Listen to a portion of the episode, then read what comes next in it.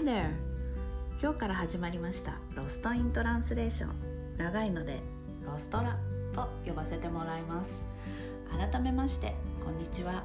講師の京子です。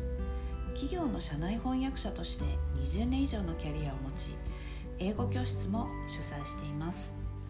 英語と日本語の狭間に消えていく言葉のニュアンスなども交えて翻訳者ならではの視点からいろんな英語表現を毎日ご紹介していきます。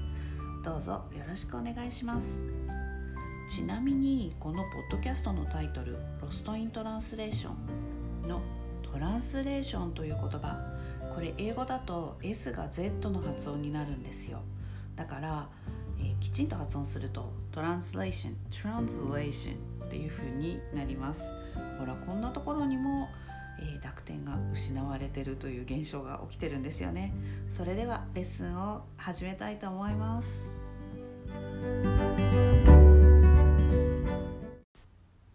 第1回目の今日は始めなきゃの決まり文句です、えー、Everyone has to start somewhere これは日本語の「初めはみんな素人」という表現の英訳としても使われます直訳すると誰もがどこかから始めなくてはならないという意味なんですが最初の一歩それが小さな一歩でも何かを始めるには十分だよというニュアンスがあります。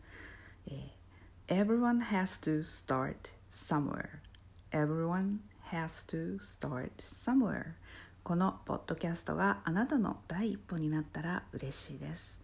Don't worry, everyone has to start somewhere. 大丈夫、誰でも最初があるんだから。